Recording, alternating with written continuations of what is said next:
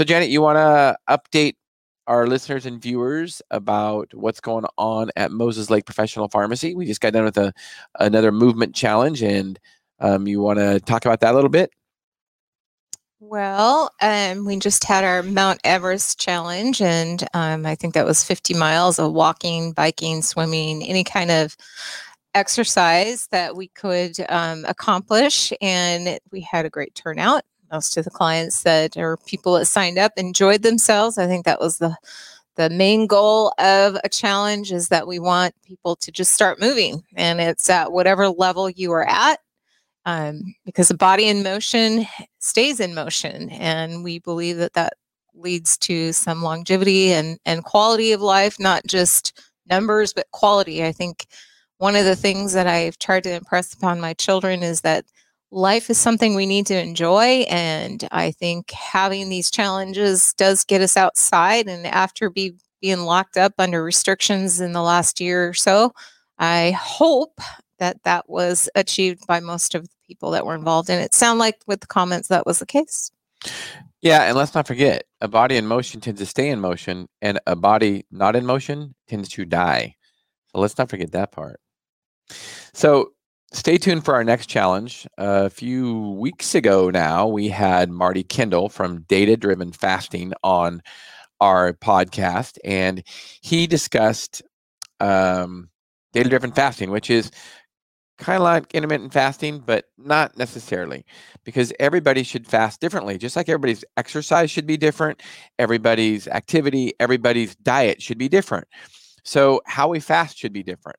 Um, we can't all fast for 48 hours or 72 hours or 24 hours.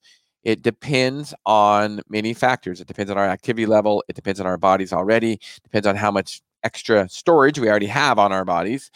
So, this data driven fasting, we're going to do a challenge in July. I think it's July 16th or 17th, this challenge starts. And I'll give you more information as we update it uh, at our pharmacy's uh, web page or Facebook page, and right here, of course, we'll update you at, at Health Solutions also. So, what it's going, what it is, is it's where you check your blood glucose, and as we know, food spikes our blood glucose. When our blood glucose gets lower, we should be hungrier. So it is a system to help to train your body when you should be feeling hungry and when you shouldn't be eating.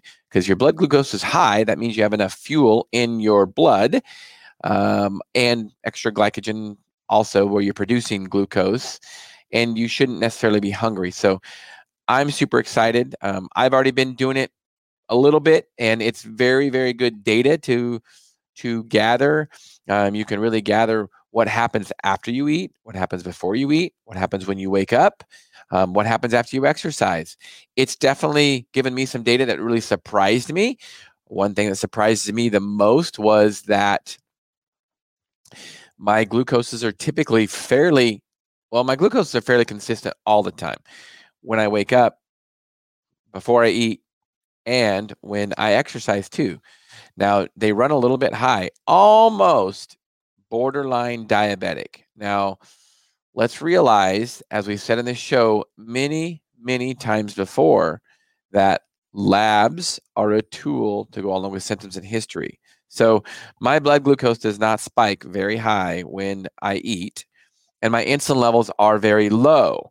So, just because you have glucoses that run over 100, which mine typically are over 100, even 115, even 120, mine run when I wake up or after exercise, that does not necessarily mean you're a diabetic. My glucose, my insulin, my pancreas responds very, very well. My insulin levels are low. So, there again, it's kind of like cholesterol. We've talked a lot about cholesterol on this show, and I've shared some of that in my social media that my cholesterol and my my total cholesterol and my LDL, the bad cholesterol is both high. But that doesn't necessarily mean I need to go on drugs to lower my cholesterol. My triglycerides are low, my HDL is high, partly because triglycerides get will lower when you exercise and HDL is raised, which is a good cholesterol when you exercise. So there's just more to the story than lab numbers. That includes glucose also. Um, so Janet, do you have any comments on that? I do. So, really, what we're trying to achieve is just that we become more mindful of what we are putting in our bodies because as Americans, I don't think we realize how food uh, impacts us throughout the day. And if we have tools to use, um, it can be to our benefit as to how we want to proceed, how we want to eat, how we want to plan, and also just being honest to ourselves up front. Because I think once we start charting things and looking at things, then we have to be honest to ourselves. And I think it's just a tool. Um, and like Shawn said, everybody's going to have different uh, needs and different requirements. And that's the whole idea behind setting some of these challenges is that we learn about ourselves, learn about our habits, learn about what we need to change, um, and we do that on an individual level. So, um, you know, challenges are really to get us engaged. Um, you know, we're not looking for a gold medal. What we're looking for is people getting involved in their own health and taking responsibility for those things. So I just got word that all the way across the country, Dr. Pran is in the hospital in an emergency case with a patient. So he's a gastroenterologist, and we've had him on our show before. So I hope everything goes okay with um, his patient. I'm sure it will. He's an incredibly awesome doctor, and I'm super excited to have him on. He's a lot a little bit non-traditional when it comes to doctors and i think it should be more traditional because being a gastroenterologist he really um, stresses how important diet is to our bodies. And you know um, if you go back to i don't know what episode it was but if you go to our youtube site the moses lake professional pharmacy youtube site and you go inside our videos and you you um, search dr pran um, he will you'll get, uh, get a lot of little videos from him about certain drugs that people are prescribed by a lot of gastroenterologists or primary care doctors that we might not need. Let's go into some of those. Um, he talked about PPIs. PPIs are proton pump inhibitors. Popular names are Prilosec and Prevacid. Janet, what are they used for and how long should we be on them or should we ever be on them? So the only time I feel it's necessary to be on those particular drugs is in a stressful situation and for a very short term, you know, uh, no longer than a month for sure. Um, because as we lower the stomach acid, then we lower our body's ability to actually digest food. And I will tell you, for all the years that I've worked in pharmacy, getting a patient off of these medications once they start them and they've been on them long term, it is almost as bad as taking them off street drugs because your body becomes so dependent on that lowering of their acid that when they start eating regular food, they just are dying with reflux. And, and that's really not the intention of our stomach. Our stomach function requires our body to make acid to digest food on a normal basis. So we want to continue to do that. Um, we don't want that stomach to not have its normal function. So uh, short term use is the only time that I like to see it. And um, very shortly to promote healing, um, to help prevent a, a, a, stress ulcer or something like that. But that's that's the only time I would recommend it. Yeah, I agree with you 100%. Our our bodies are designed to have acid tummies. Okay, the acid is there for a reason. Like Janet said, to digest food, also to prevent bad stuff from growing um, you know, bacteria or anything that's ingested that needs to be killed. Acid is really good for that. So um, our body should be acid and, or our tummy should be acid and absorption of nutrients, um, vitamin D, our minerals, calcium, magnesium. Think about what minerals are. Minerals are a very hard substance. Um, they need something to help break them down, and acid is really good at dissolving minerals. Duh. Um, our bodies are made to be that way. So we do not need to be on long term potent antacids to make our stomachs neutral. Um, if we're having problems with reflux, um, GERD, um, um, you know, any kind of gastroenteritis, it's probably diet related. Find out what you are eating that triggers it. Also, don't eat as much. Also, don't eat late at night.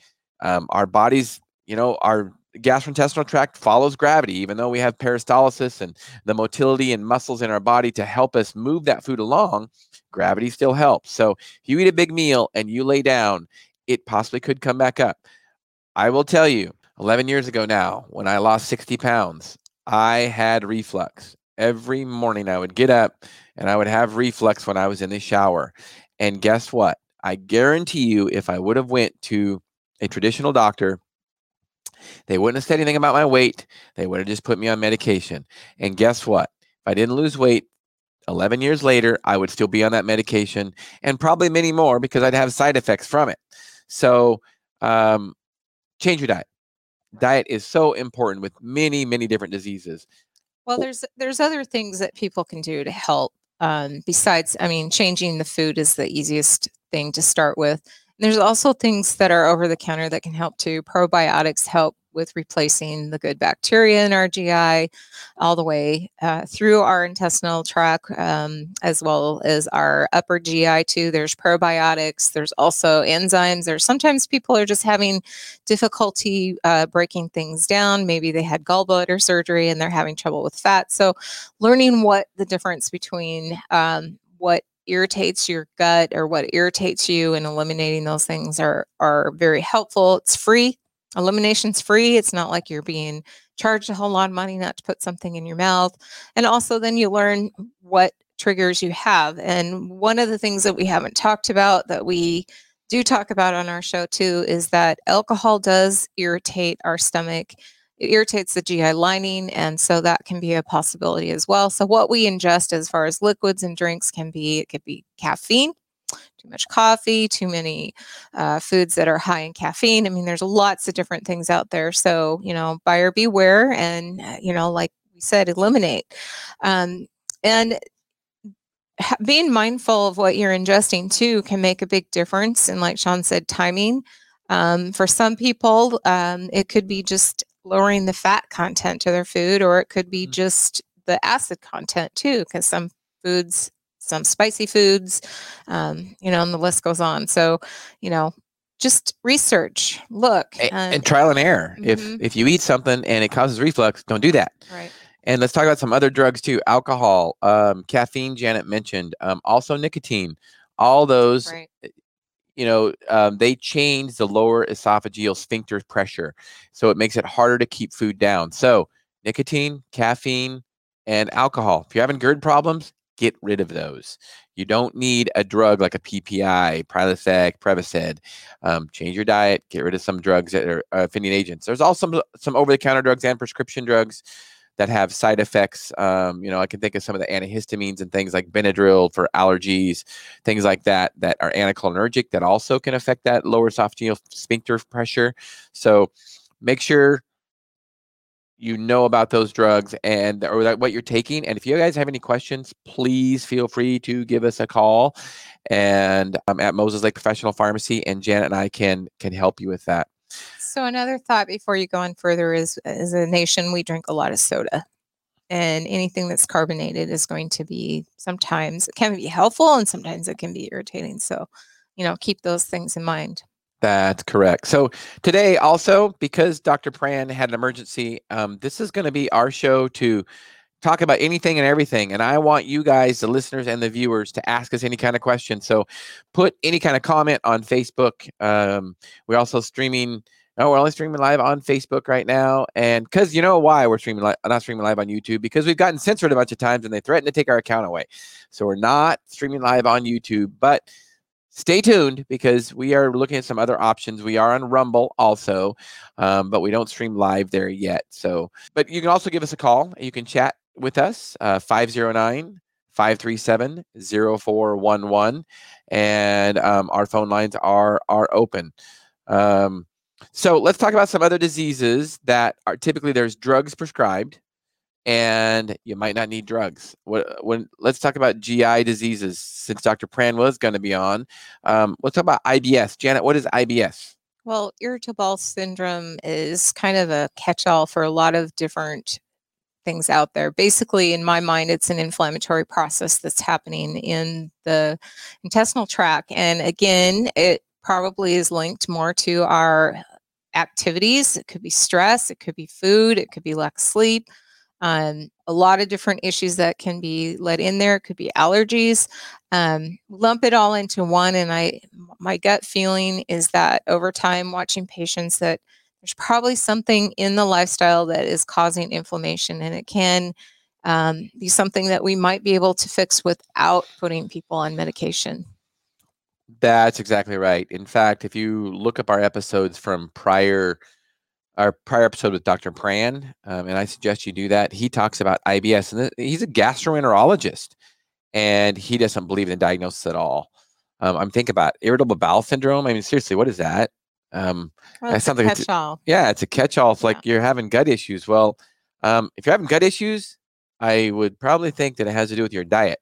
You don't have a deficiency in some kind of drug, especially you know some kind of drug that's going to cause any kind of side effects. Why would you want to do that? Change your diet. Well, foods that are high in fat that we forget about are, our processed foods, like our fast foods, are, you know, really can put some pressure on- how much bile we're creating, and and that can give you issues too. And so, you know, cutting out foods first before jumping on to the bandwagon of adding a drug that can have side effects is is kind of what we're going with what our talk because you can eliminate something and figure out what's irritating you, then you might eliminate the whole problem. Well, and let's face it, it's not just fat. I mean, I'm not, we're not No, saying fat is bad. Um, those processed foods also have a lot of carbohydrates. Let's say what's bad is just overeating, and your body can't handle that much. So Or- it's or about portion control. or too much of one thing. I mean, Correct. if you if if you're eating guacamole, which has good essential oils in it, and, and or fish, a lot of times you're not having that bad feeling if you're going down that road of not producing enough bile. So, um, the reason I'm throwing the fast food out there is because that's something Americans digest on a regular basis, and sometimes they are irritated by it. So, That's right. So speaking of moderation, Janet, um, one thing that you've always taught me and you've taught our listeners and viewers is you've always talked about moderation. That's kind of what you grew up learning. That's what your dad. That's what your dad taught you. Will you talk about moderation when it comes to maybe just diet, but maybe other things too? What about moderation? Well, we have on our show many people that have very uh, varying views and and um, what works for them or works for their clients or their patients. And on a professional level, I am I totally support that for them. Um, those doctors and practitioners out there that find what works for their client. I'm not knocking that. So just remember that. But I believe that God gave us fruits, vegetables, grains, and meat to eat. And um, that comes all the way back to the first book in the Bible in my brain. And my dad always said, it's not about not having something to eat, it's about how much you're having to eat and keeping it in moderate. So, moderation. And I believe that can be very true in just trying to eliminate things that irritate us or even just things that we enjoy to eat. If we're not eating the same thing every day and we're using seasonal foods and working those in and, and not just having one item, I, I think that that gets us to a point where we're going to have nutrients from different places and we're going to enjoy our food. I, I personally don't believe in eliminating all things from our diet unless they cause allergies or they bother us or cause inflammation. I believe all the food groups are there for our enjoyment. It's just like my dad said in moderation and he also believed that with alcohol too it's if if we overindulge in, in one specific thing then you know even water if we get too much water we can we can kill ourselves so Absolutely.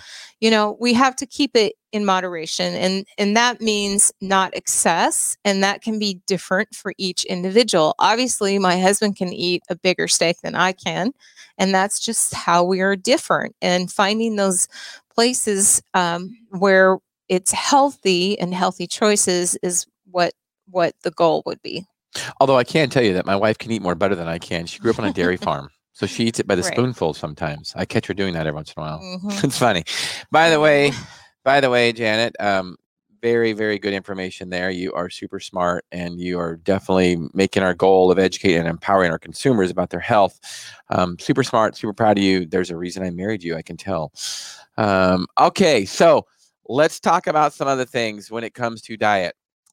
This one, I tell you, it's not only near and dear to my heart because I have family members and friends that have it, but we have so mistreated it in our healthcare system.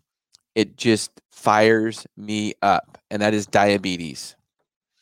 And I'm talking type 2 and type 1 diabetes. So, what is the difference? Um, I've been ostracized on social media before, and people say I don't know what I'm talking about when it comes to type 1 diabe- diabetes because they say that, uh, you know, I don't know what I'm talking about because I say they have to watch their diet and it's an insulin, you know, they don't make enough insulin. And I, I get that. Believe me, I'm a pharmacist. I, I, I think I know diabetes pretty well. Okay. And the difference between type 1 and type 2 is this type 1, years ago when we learned about diabetes, when I learned about it in pharmacy school, and before that, it was kind of changing when I was in pharmacy school in the mid 90s, early 90s. We used to call it juvenile onset and adult onset diabetes. And don't quote me on these numbers, but I'm just, they're just kind of all relative anyway. And it's just kind of to get a picture in your head. 50 years ago, um, 90% of all diabetics were juvenile onset. That's also what we know as type 1 diabetes, diabetes. And that is where their insulin does not, their pancreas does not make enough insulin. Um, we kind of figured that out in the 1920s, actually. And that's where we pioneered using insulin to save these kids' lives. Um, we used pork and beef insulin to save their lives. Uh, the, the, you know, we use insulin from the pancreases of beef you know cows and and pigs and it worked wonderfully. And you can see these before and after picture of these kids because insulin is anabolic i.e it takes glucose out of the body out of the bloodstream um, into the tissue. And if you can't do that you will literally just waste away. So these kids would not be able to gain any kind of weight and they'd be super skinny and they're just atrophying. Um, give them insulin next thing you know a few months later they you know they're just growing like normal. So that's what insulin does. It takes blood glucose out of the body or out of the blood bloodstream into the t- to be absorbed in the tissues. Okay? And type 1 diabetics, they don't make enough insulin. Type 2 diabetics make a, a lot of insulin, enough insulin, they're just resistant to it. So now 80% of all diabetics are adult onset. That's an old term. Um, they're type 2. So and and let's it's not the reason we changed the term from adult onset to type 2 is because now unfortunately yeah we've got kids that have type 2 diabetes. Why? Because they eat like crap and they don't move.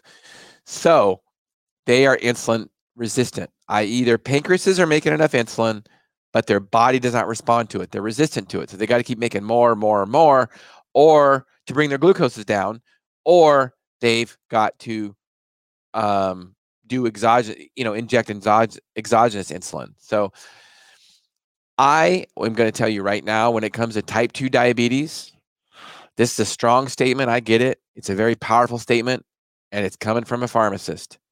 I do not believe in medication to treat type 2 diabetes, period.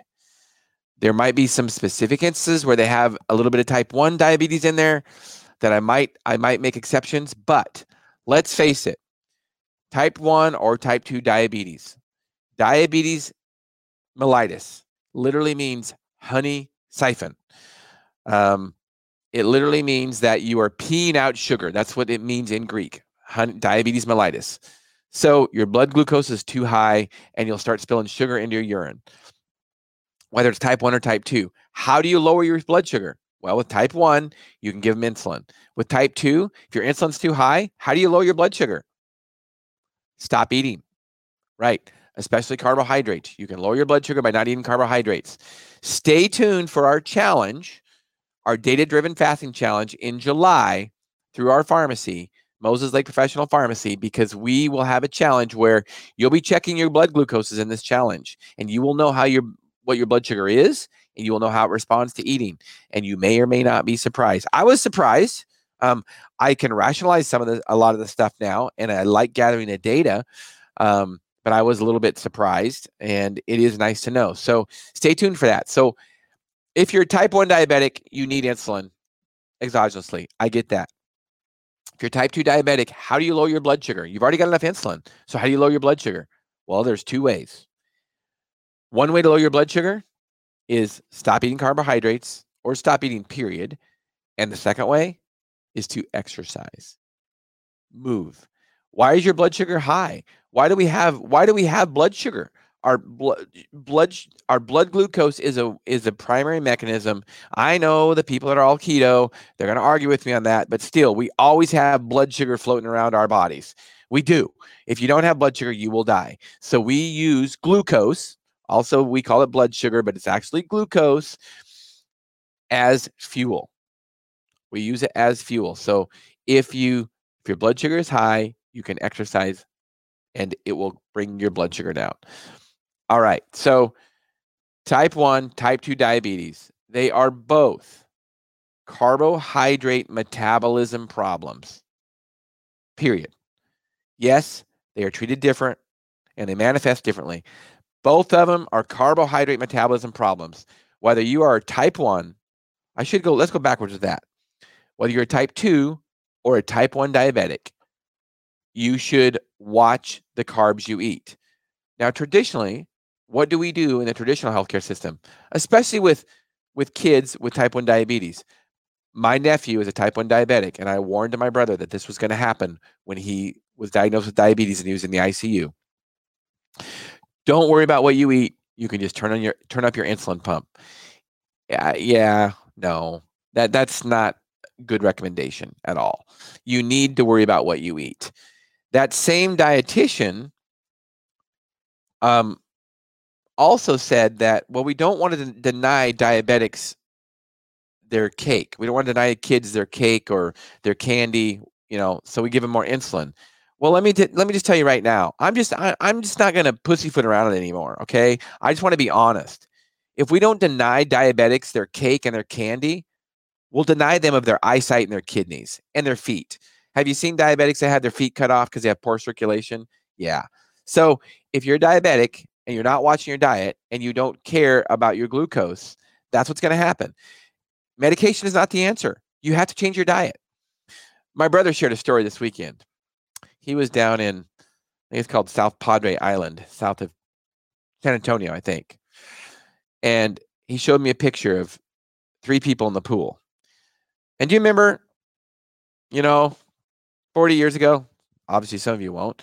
But 40 years ago, when I used to go to the pool as a kid, there were there was there might be one fat kid in the in the pool, but there weren't that many. Now you go to the pool and all the kids are fat. I mean, which uh, they're on their way to type they're on their way to type 2 diabetes. So my brother Shane, he he sends me this picture of this guy that has he's in the pool and he's morbidly obese, over 100 pounds over over overweight, and he's you know I mean he's set up. I mean he's his doctor's got him set up. He's got a continuous glucose monitor. I mean, he's rocking it. He's doing great while he's sitting there in his lazy chair feeding his face full of junk. But he's got it all figured out. He's got a glucose monitor. So I am not trying to beat up on diabetics at all. I'm really not. I just want to be honest with them. I want to be honest so they know the truth. If you don't watch your diet, if you don't control your diet, you will end up being blind, having no kidneys, and no feet. Um, so I like to tell everybody that diabetes is a carbohydrate metabolism problem. You must watch your diet, period. And if you have any questions on that, you can always call us at the pharmacy 509 764 2314. Janet and I can um, walk you through some steps on to how to change your diet, how to change your lifestyle. Because um, you know we're not traditional pharmacists. We really aren't. You know first of all our, our pharmacy is a compounding pharmacy. And if you know if you know our story a little bit you know that we kind of changed our model a few years ago um, almost 20 now when we decided that we did not want to we thought you know giving people medications to treat these diseases that are diet and lifestyle related is just enabling them. We want to educate and empower consumers that they're in charge of their own health and that's what we did and we it, we are so passionate about it and that's what our goal is.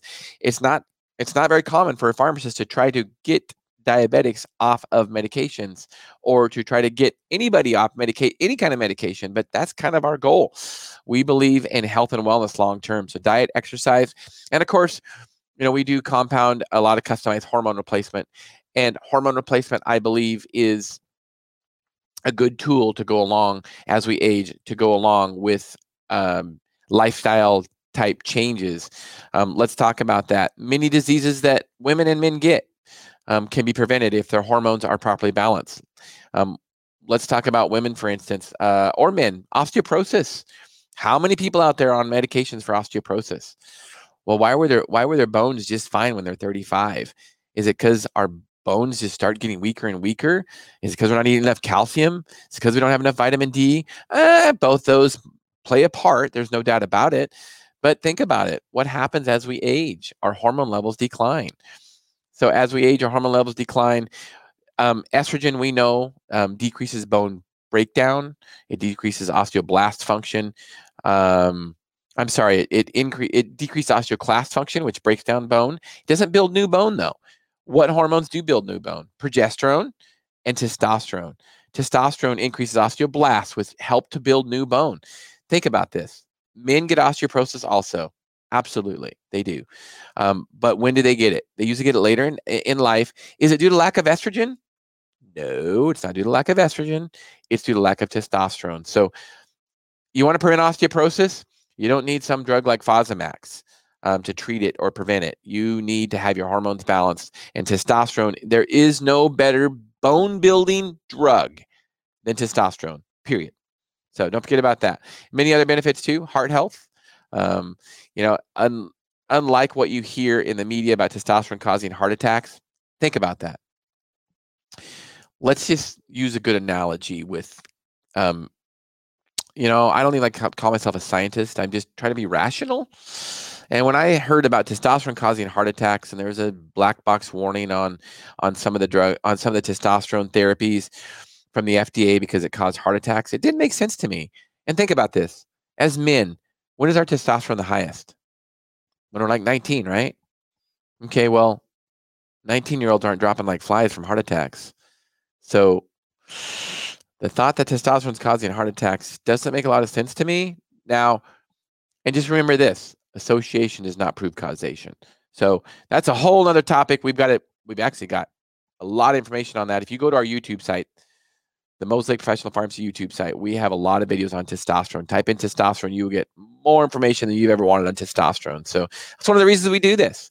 All right. So what are some other drugs that hormone can that hormones can prevent you from being on? Uh, we talked about osteoporosis. It can prevent. Um, let's see. Let's talk about women. Um, our most popular medication is called estriol vaginal cream.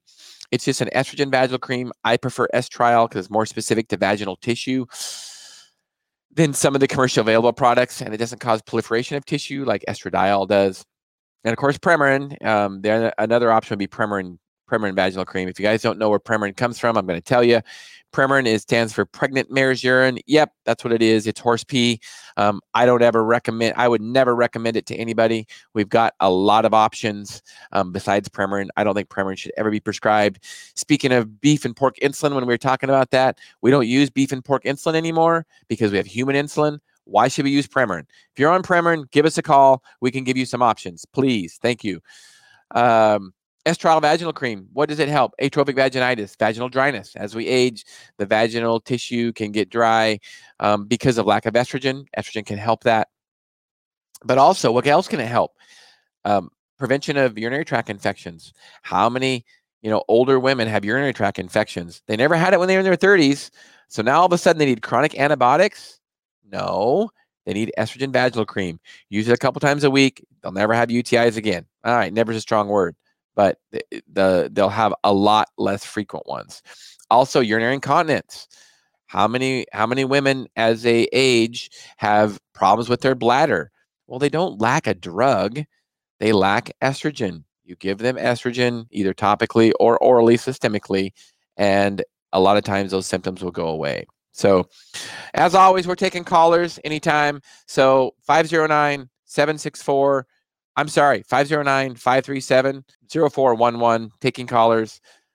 Um, and I just love to answer your questions. So please comment and eh, on on on uh, Facebook, and we can take any of your questions.